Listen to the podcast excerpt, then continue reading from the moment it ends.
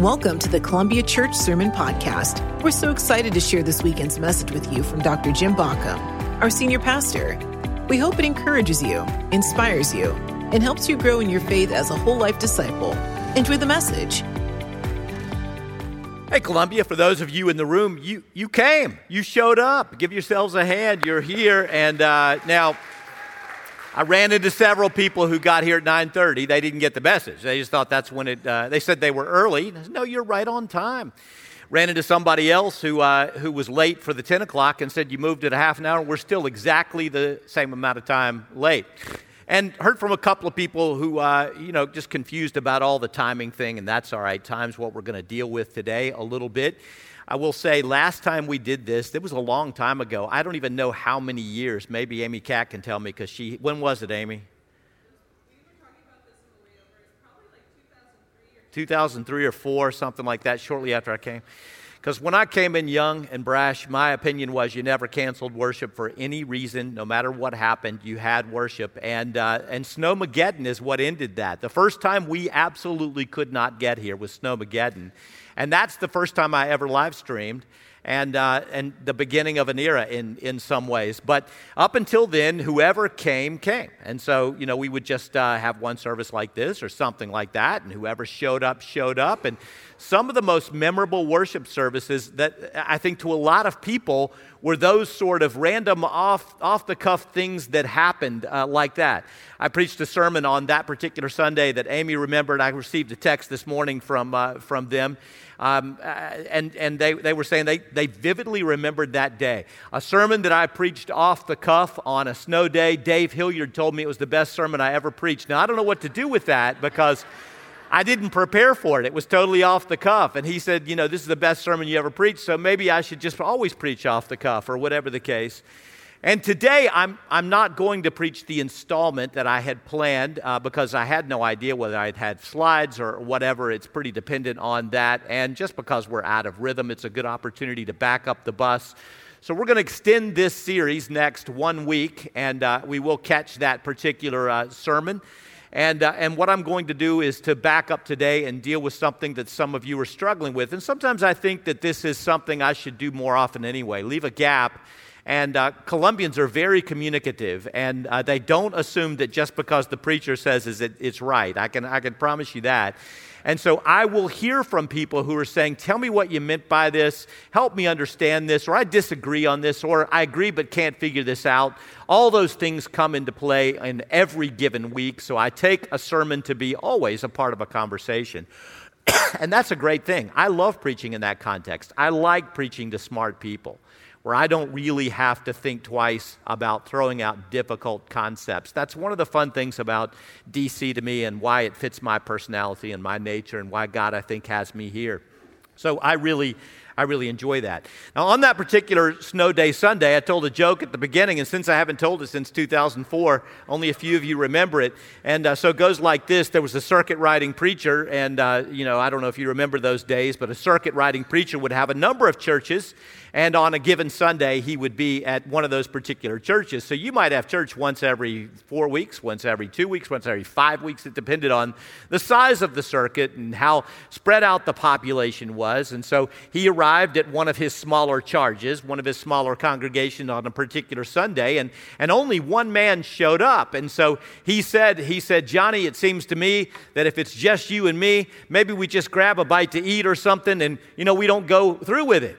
And Johnny says, Well, preacher, that's not how I understand worship. You know, God's here and you're here and I'm here, so it seems to me that we should go ahead and worship. So he says, Okay, we'll do that. So they sang a few songs, wasn't difficult. They didn't use instrumentation anyway, just the two of them. They sang a bunch of duets of hymns that they both knew. And they, they get to the preaching time, and the preacher says, Well, Johnny, this has been so enjoyable. I want to thank you for this. And you were right. We should worship God, and we did. So I, I hope you have a wonderful day. And, uh, and Johnny says, Now, wait a second.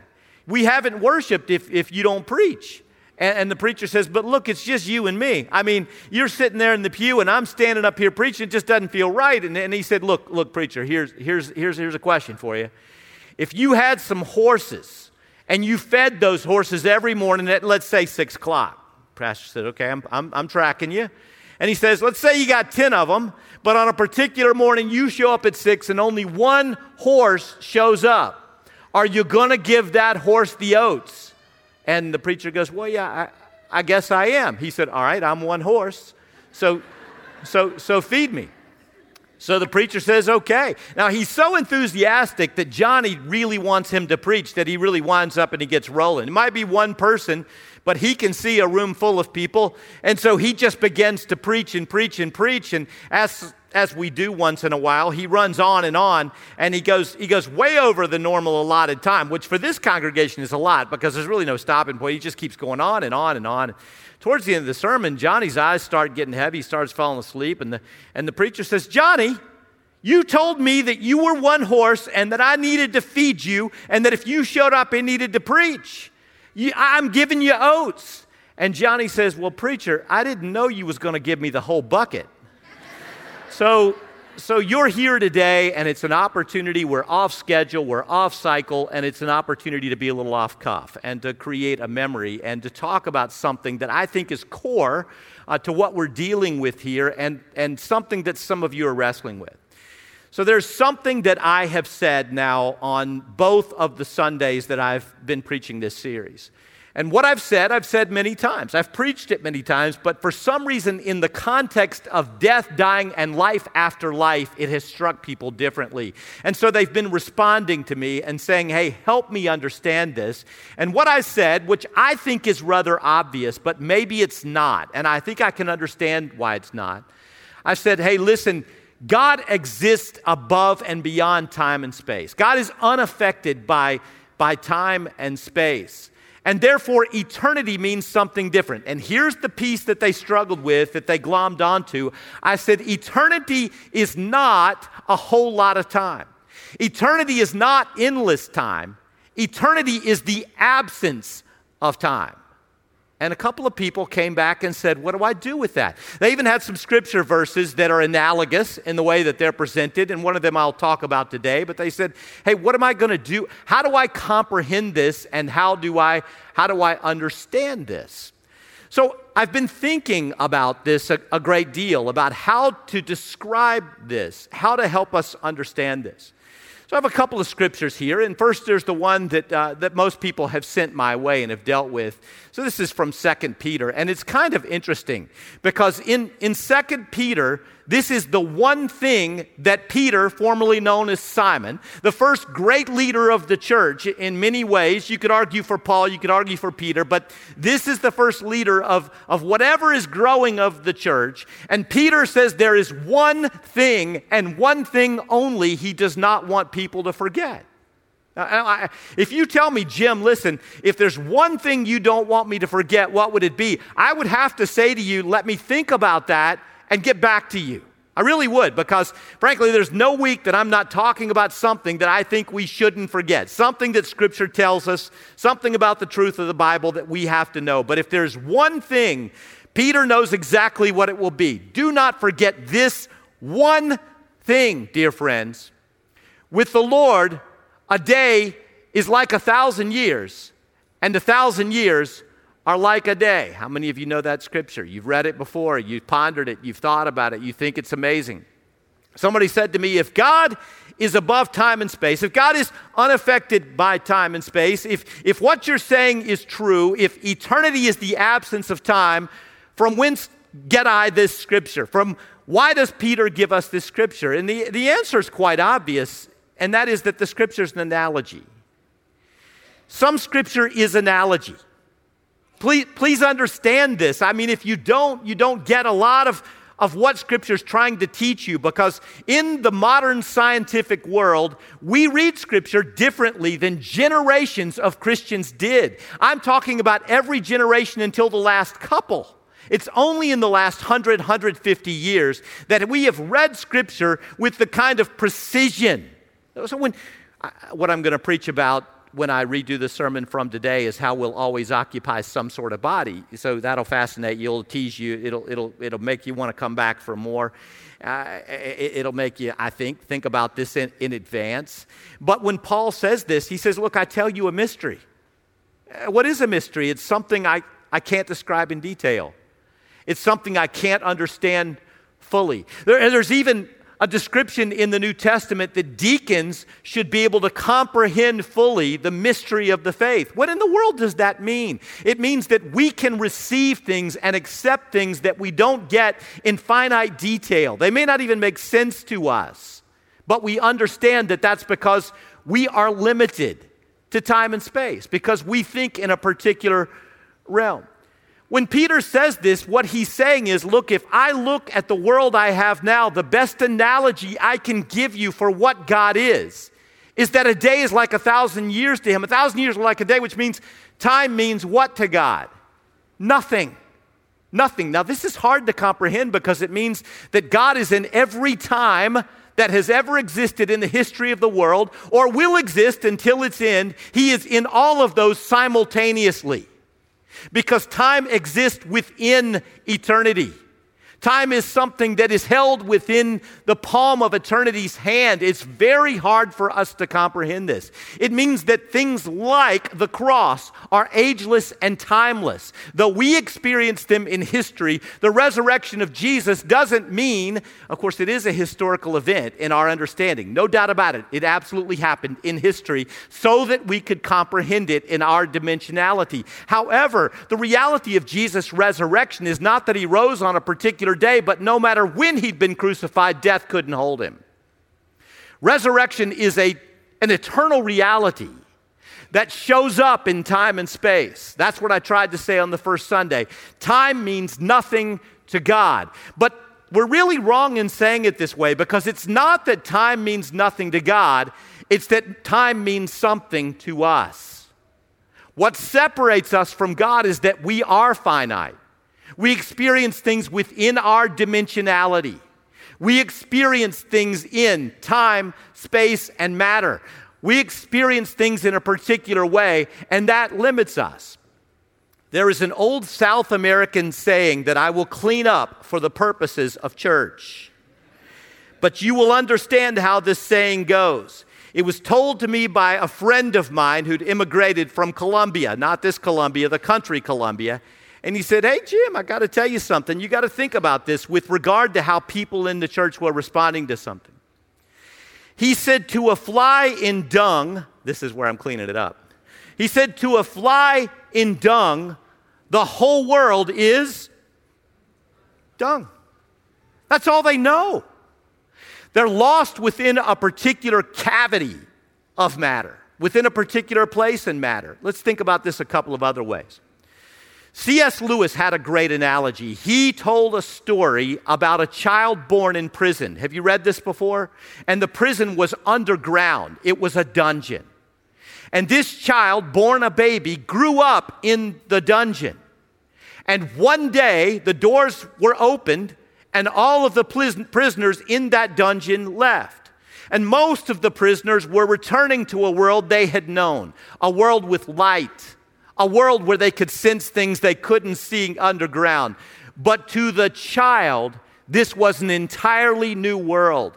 And C.S. Lewis says that's how it is when we live in time and we're trapped in this space, in this continuum. When we're trapped here, but someday the doorways will fly open and we will walk resurrected into eternity and we will comprehend what was always there, but we did not see. I have a close friend who is a physicist, and uh, some of you who are on staff remember when I had my buddy Steve Chang come. He's a physicist who became a pastor. Don't ask me, I don't know how that works. But anyway, he was trained at the world famous uh, Center for uh, Conceptual or Ideated Physics that is at uh, Maryland, University of Maryland. And after a short career as a physicist, he felt a call to ministry. And so his ministry's been different than mine certainly would be. It has always been tempered by his understanding of conceptual physics, of, of big picture physics. You remember this retreat, don't you, Butch? Some of the staff hated, hated this retreat. It was my favorite ever. It blew my mind. It absolutely blew. It was Brett, uh, Brett Flanders' favorite too. He, we read this thick book, and the staff griped and complained and moaned the whole time. This thick science book and uh, book of science called The Great Unknown. And Brett said, "Finally, you read a book I understand. Finally, you're doing something that makes sense. All this theology stuff you guys do, which is dis, which is ambiguated, as he calls it. Finally, we read something that's disambiguated, which is funny to me because I think there's nothing more ambiguous than science. You can't totally figure it out." There, debates everywhere. Anyway, that's another story. So, my friend comes and he says, Listen, in my understanding, as I read scripture, what I think is that God exists as infinite dimensionality. There is no limit to God. He's not one dimension, he's not two dimensions, he's not three dimensions, he's not four dimensions. He's dimensions we don't even know or comprehend or understand. But we live in this three dimensional world. And essentially, he says, we can only perceive one less dimension at any time than exists. And one time I had Brett come up here and draw a picture to illustrate this, and I thought about doing it again today, but I decided not to. Just take my word for this, and if you don't believe me, go look it up later. And so in reality, we can only see within the dimensional space that we exist. We can only per- we can't even perceive one of the dimensions we occupy, which is kind of amazing, remarkable. We can only think about it. We can only know it exists. We experience it, but not by the way we see it or perceive it. So he says, if, if God is infinite dimensionality, then he's right here with us, and we're right in the midst of God. He's all around us, he's in us, he's through us, he's through everything, and yet we cannot perceive that he is there except with our spiritual eyes. And the way he painted that picture blew my mind. Some things you say that changed my life. This one really changed my life. It expanded my horizon, my understanding of who God is, or more particularly, who I am relative to, to God. I thought about another story too, a parent who was talking to me a few weeks ago. Some people are only now beginning to return after COVID, which I find strange, okay? But the reality is, it's not that they're returning after the pandemic is over. It's that they're returning after their experience of the pandemic is over. And so they, they got out of a cycle of coming to church. Have you noticed attendance has really been going up the last month or two? And you're like, didn't the pandemic end a year ago or whatever? But, but people's experience has changed. And this, this parent said to me, the reason it's been so hard for us to come back is that we had a baby at the beginning of the pandemic when everything was shut down. I said, Oh, tell me about that. That must have been interesting. Must have been horrifying too, but anyway, must have been interesting. And she said it was horrifying. She said, We didn't know, you know, did COVID affect pregnancy? Did it affect babies? We didn't know how. We still don't know quite know how. I was going to need to go to a hospital. What was that going to be like? She said there were all kinds of fear factors, but then we got past that. We get home, and then all of a sudden we're home. I've got this baby, and in some ways she said it was wonderful because I never would have been able to spend this amount of time with my child. It was magnificent for us to have as a family this time. But she said, the problem is my child never experienced anything outside of my home and neighborhood. And as a result of that, breaking my child into the larger world has been incredibly difficult. So I thought about this and I thought this is like being born. What does every baby do when they are born? And if they don't, you got a problem. What does every baby do? They cry. What, I mean, how many of you, the birth of your child, you heard that cry and it was the best sound you ever heard, right? You're like, oh, thank God, you know. Now, from then on, when they cried, was irritating. But, but right, right then, it was, it was really wonderful. And the reason the baby is crying is because to them, to this moment in time, for the nine months of gestation and growth, their whole world has been their mother's womb. Dark, comfortable, I guess. I don't remember it. I don't think. Uh, that warm, the experience of closeness all the time. Uh, you, everything you need is right there. It's literally at your fingertips, right? All the time. Everything, everything's in that little world. So when the baby comes into the world, it is overwhelming, shocking. All of a sudden, their senses come alive. I see light for the first time. I hear unmuffled sound for the first time. I sense cold for the first time, something different than 98.6 degrees, something different. The world actually changes temperature, it shifts, it, it moves. I see other people I didn't even know existed. In fact, I didn't even know my mother existed in terms of her external appearance and what it was like to be held in arms instead of a womb. The whole world has changed in an instant. And this is a world that the baby does not even know existed until that moment. And if that baby then is born into a world that is somewhat limited, a home during COVID, and they only maybe see a couple of neighbors walking around the neighborhood, but their whole world is their parents, their father and their mother. In this case, this was their first child, so there's not even a sibling. The world consists of a home with three people in it. And a little bit of grass outside and, and maybe a little bit of stuff outside, but for the most part, this is my world. And suddenly you take me to church and you break me into this world with all of these truly scary people. I understand.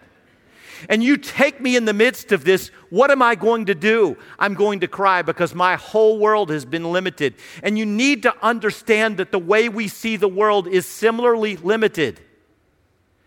Even if you're well traveled, even if you've had a broad range of experience, even if you read all the time, even if you're well educated, you've done everything to move yourself from a one to three on a scale of a million in terms of what there is in eternity to be known and somehow to be comprehended and interacted with. And I take it that when my life on this earth ends, when that happens, that I'm going to enter a vast, vast something that I don't even understand called eternity, where there is no time. And I can't even explain exactly what that will be. And no human being can, even with the revelation of the Holy Spirit. The scripture is somewhat sketchy and ambiguous when it comes to describing that. But it's not only because there's limited knowledge, it's also because there are limited metaphors. You're trying to use a physical world to explain a spiritual reality.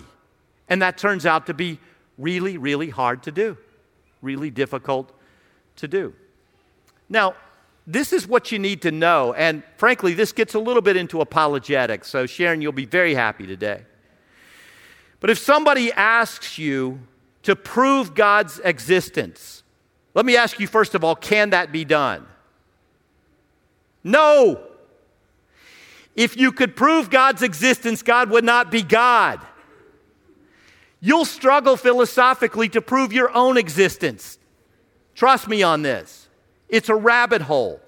But if you have to stand within dimensionality, within time and space, and describe God, I think what you do is to talk about the uncaused first cause. You say, okay, listen, you can show me scientifically whatever your opinion of how it all worked was. You can go back and you can start with a Big Bang if that's your particular theory, and it is the prominent theory, and you can move me forward to right now, and you can, you can show me a great deal. You can look through a telescope, the kinds that are being sent up now, and you can see the edges of the universe. You can describe all that to me, which, by the way, to me is fantastic, fascinating, awesome. I'm totally captivated by, by all of that. But you can't tell me what existed before that existed. You can't explain to me what was there before time. You cannot describe that to me. Causality is a, is a funny thing. We often will call things that are correlative causal. This has all been going on lately in our country. This is what every great conspiracy is made of. These two things happen, they must be connected. Uh, this is a little side story, but it's funny. We have an electrician at our house right now because we're redoing a kitchen. He's a, he's a hoot. He's a fascinating guy. And uh, this guy, Randy, he's, he's a totally fascinating dude. And he, he talks to you the whole time, so you get to kind of know a lot about his world. And so he and I, yes, we're working on something. And, and as we're working on something, the only light that exists in this little part of the house now is in this little pantry area. And as he's working, it goes out. And he goes, "Oop, boop.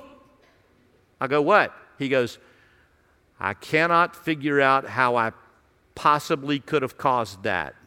I go, okay, explain to me. He goes, well, he said, the circuit I'm working on is off. Okay, okay.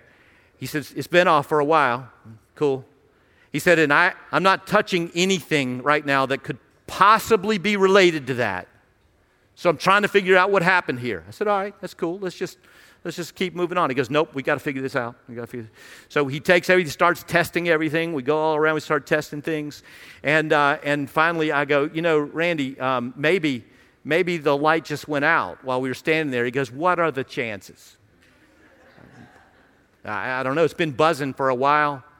You know, maybe the this is an old fashioned thing. Maybe the ballast went out, switches out, or something like that. okay, maybe you're right. Let's test the switch. He goes, he tests the switch. He goes, Yeah, there's power going to the switch. The light must have gone out. And he goes, What are the chances? I said, I, I, don't know, dude, what the chances are. One in a trillion. I, I, but we were standing here talking, the light went out. Maybe you had nothing to do with it. He goes, No, I, I can't figure out how that would be. 20 minutes later, 30 minutes later, after going down this rabbit hole, what happened is while he was look, working on another part of my electrical circuit, that light just happened to give out. There's no connection at all. But convince somebody of that. I can give you a great conspiracy theory, but there's not one. It just, that's the moment the light chose to go out. I found it very handy, handy because I had an electrician here to put another light up there. I thought that was, that was, that was great. But uncaused first cause.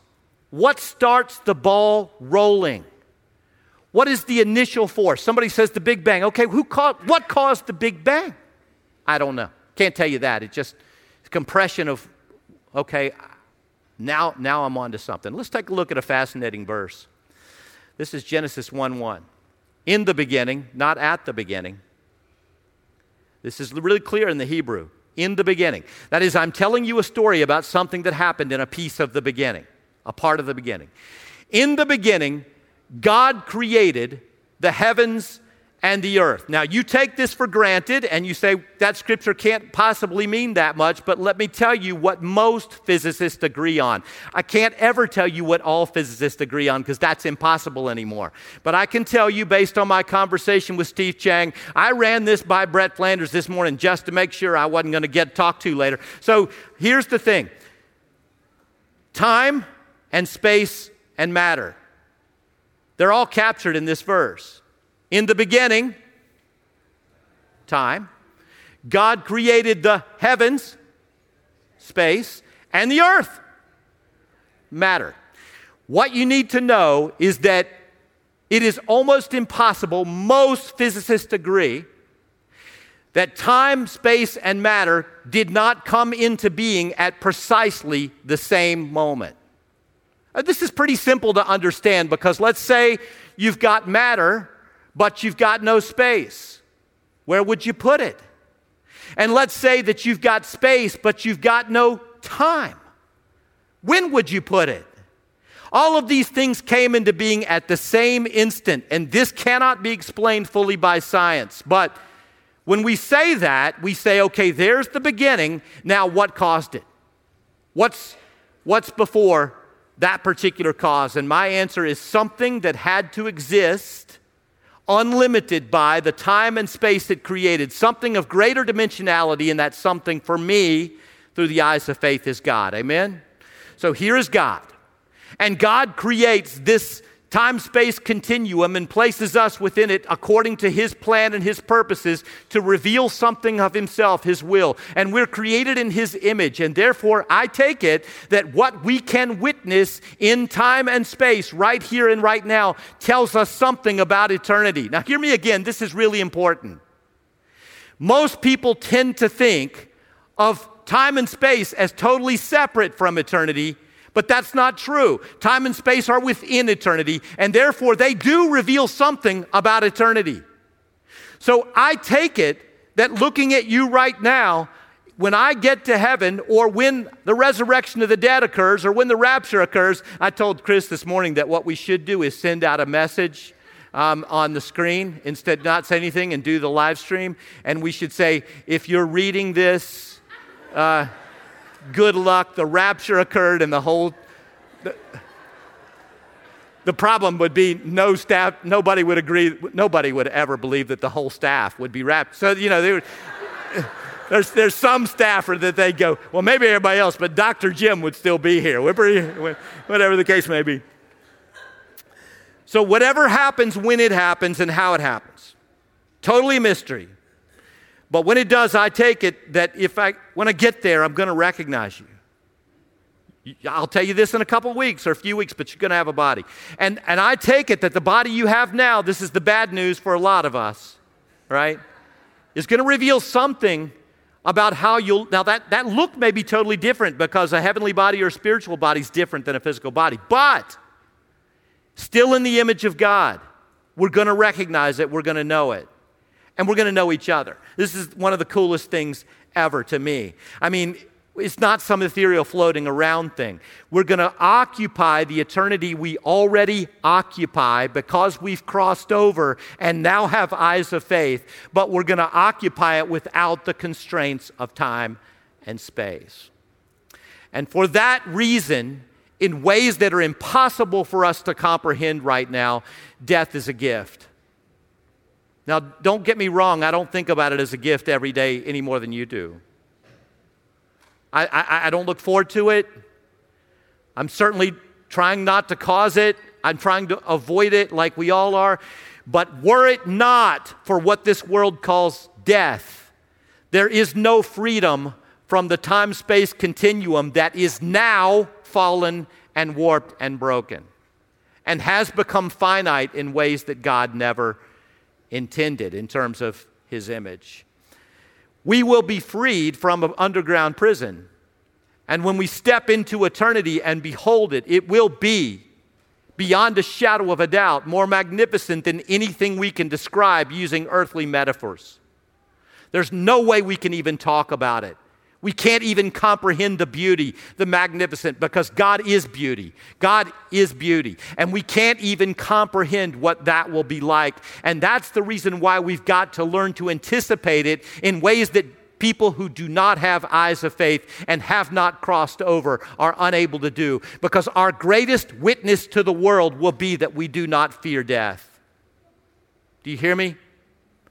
Our greatest witness to the world about the truth of Scripture, the existence of God, and the truth of His revelation in Jesus Christ and Christ's resurrection will be that we do not fear death in the same way as others do, and we do not grieve it in the same way as others do, though we do grieve. It's painful. But not in the same way as others. And the problem, I think, today in the scientific world is we have gotten lost in time and space. We have gotten so attached to what is right here around us, what is at our fingertips, that we can't perceive something greater, and that people in the church of Jesus Christ fear death just as much as the unbeliever down the street. And the reason that's happened is because life's gotten a little too easy for us. It's gotten a little too good. You know, if life's a struggle, death is welcomed. I can tell you this for sure because I've walked with enough people for whom life has become so hard, so difficult, that they simply said, I'm ready, I'm tired, I'm ready to go. Especially followers of Jesus who said, Look, I know where I'm going to be. Just let me go. And you and I can't comprehend that because our lives are pretty easy. In a world of refrigerated food, life is easy. But the reality is that being trapped in this prison that is broken and falling and dying, we eventually do want to go the way of all flesh because the alternative is remaining occupied in a world that can't hold eternity. This is so big. It's, it's, it's just so huge in, in our thoughts about death is that we can comprehend something about what is eternal. We can see something. We know we're already in it. We see pictures of it, glimpses of it, shadows of it, if you will, but it's still a mystery to us. So that's what I meant when I said that God exists above and beyond time and space. That's what I meant when I said that God is unaffected by time, space, or matter. That's what I meant by that, but I really said it wrong. And the more people talk to me about it, the more I realized it did. It's not that God is above time and space or unaffected by it, God is God. It is that we are within time and space and that we are deeply affected by time, space, and we are matter. And for that reason, we can't even see the bars of our own prison. We can't comprehend it, and we can't behold it. Now, this changes everything, doesn't it? I mean, what happens when we worship? When we worship, we're trying to sing across the veil, to sing into eternity. We're, we're trying to pray together into eternity. We're trying to experience something that is, is more than just the material world because the fellowship of the saints gives us some sort of a picture of what eternity is going to contain at its best. When we worship, we're trying to peer across and see the mystery and behold it. We, we can't describe it or fully explain it, but we know that something is, is happening. And when we read scripture and we pray, and when we when we go through the disciplines, the whole life disciplines of life, what are we trying to do? We're trying to touch eternity, to reach across the veil. And friends, for those of you who have lost people that you dearly and deeply love, you know, they exist in another dimensionality now, and they're the saints, the Bible says, are right here with us. You know that, right? The saints are with us. Because wherever God is around us, that's that's where they are too. Seated with Jesus at the right hand of God, which without space doesn't even have particular meaning. It just means they're there in a blessed place with Him. And you will see them again. The Bible says it clearly, and you will know them when you see them. So, for all the people asking those questions, and this life will have seemed like the snap of a finger, it will have seemed like nothing, just a tiny little nothing in the middle of everything. Now, I don't know if any of this is helpful to you, so let me know. For me, for me, reading scripture in this context just changes everything. Seeing Jesus as the picture of eternity in time and space. Understanding scripture as a word given in time and space for me that reveals to me eternity. Knowing that God is right here, closer than my hand. Understanding all this for me makes it all richer and fuller and more meaningful and just expands my horizons and blows my mind. And the reason it blows my mind is because my brain cannot fully comprehend this, though I kind of get it. I get it a little, I get it kind of. But it's a picture of so much more. God is eternal and we exist within eternity. That's an amazing thing to talk about. Time, space, matter. All at some moment that didn't even have significance to God, God brought into meaning and significance to reveal something eternal about Himself, and we are His revelation in His image. We are his revelation of his goodness and his grace and his love. And, and I think most of all, the thing I want you to carry away from this is we've got to stop being afraid of death. I don't mean go out and hasten your own departure, though so, the way some of you drive, that could happen. Take good care of your body, because I'm going to tell you in a few weeks the body matters. What we do in the body matters. But don't, don't overgrab it. Open your hand and hold it loosely. And get to the point where you can say to people you love and people who know you, your neighbors and your friends, hey, you know, someday, I know this, this world's going to end for me. Maybe for you at the same time. I don't know how it's going to happen, but, you know, it's not that big a deal to me. I'm not ready for it, of course. But when it comes, I'm going to see I'm going to touch eternity.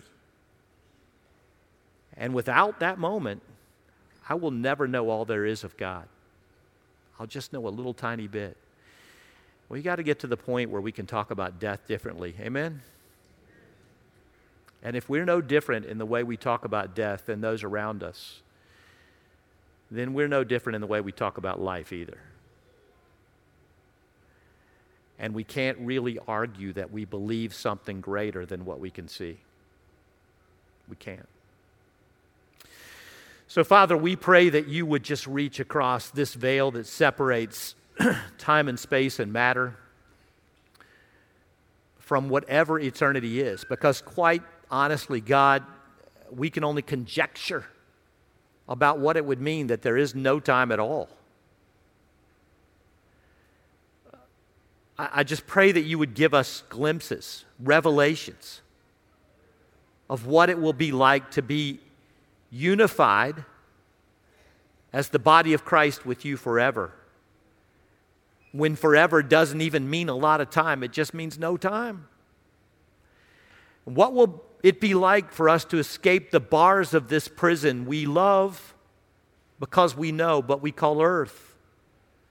I, I think we should thank you sometimes that you didn't make this a miserable place all the time.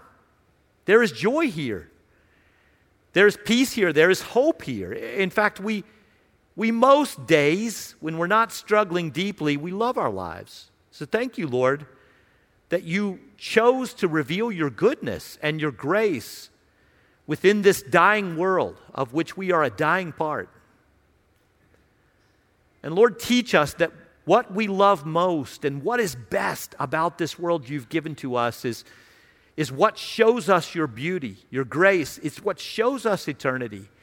But Lord, give us a hunger for eternity that takes away from us the fear of death. Because your servant John told us perfect love casts out fear. And we desperately need not to be afraid like the world around us. Because, Lord, we know that if we're afraid, it means we haven't completely trusted you. And if we're afraid, we look no different than our atheistic or unbelieving neighbor. And if, if we fear death in the same way that everyone else does, we can rightly be asked the question do you really believe what you say you believe? So, Lord, in this series, I've heard you calling out to me, Jim, what do you really believe about life and death? What do you really believe about me? And Lord, I'm asking for you to enter through the power of the Holy Spirit, the fellowship of our congregation, and the inner recesses of our hearts, and to speak to us from the depths of eternity into our experience of time and space, Lord. Come, we pray. Just as you came in the person of Jesus, in whose name we pray. Amen. Hey, friends, together we are all new, all in, and all out.